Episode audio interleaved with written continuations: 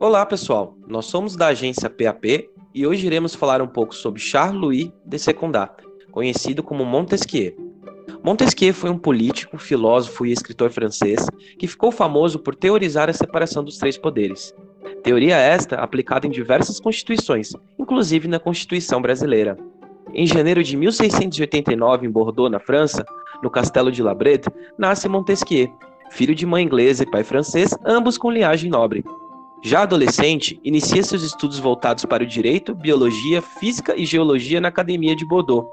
Esse período foi de extrema importância em sua vida, para que pudesse aprofundar mais ainda seus estudos iluministas que havia começado na época do colégio, mas dessa vez podendo aliar o seu conhecimento científico às questões humanas. Em 1721, publica sua primeira obra de maior repercussão, Cartas Persas, uma sátira ao costume e à filosofia francesa.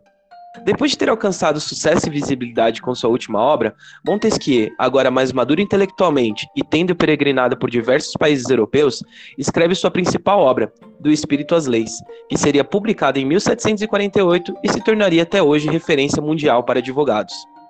Montesquieu acredita que a harmonia pressupõe poderes independentes, capazes de se sobrepor. Ele entende que, para termos um governo pleno e sadio, não podemos centralizar os poderes em apenas uma liderança, pois corremos o risco de sermos liderados por interesses pessoais. Desta maneira, deverão ocorrer amarras institucionais que impeçam que uma única força política tenha mais poder do que as demais. Agora, iremos traçar um paralelo entre os ideais de Montesquieu com situações atuais em nosso meio político. Para Montesquieu, os três poderes devem se contrapor e atuar de forma independente para evitar que alguma força política prevaleça sobre as demais.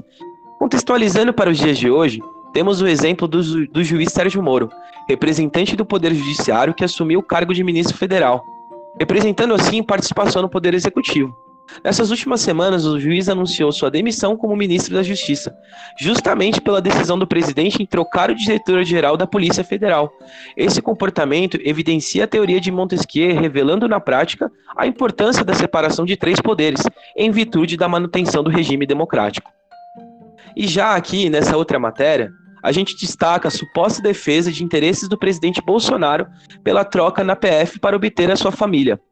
Nela, destaca-se a gravidade do vídeo da reunião ministerial ocorrida em 22 de abril no Palácio do Planalto para o governo de Jair Bolsonaro.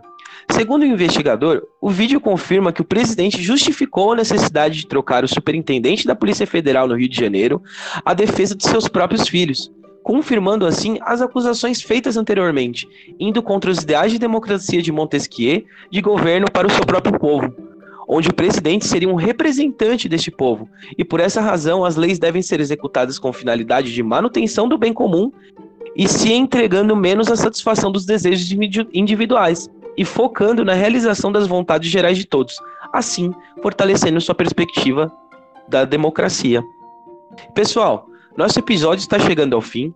Espero de verdade que tenham gostado e sempre que possível teremos mais informações de uma maneira dinâmica e atual para vocês.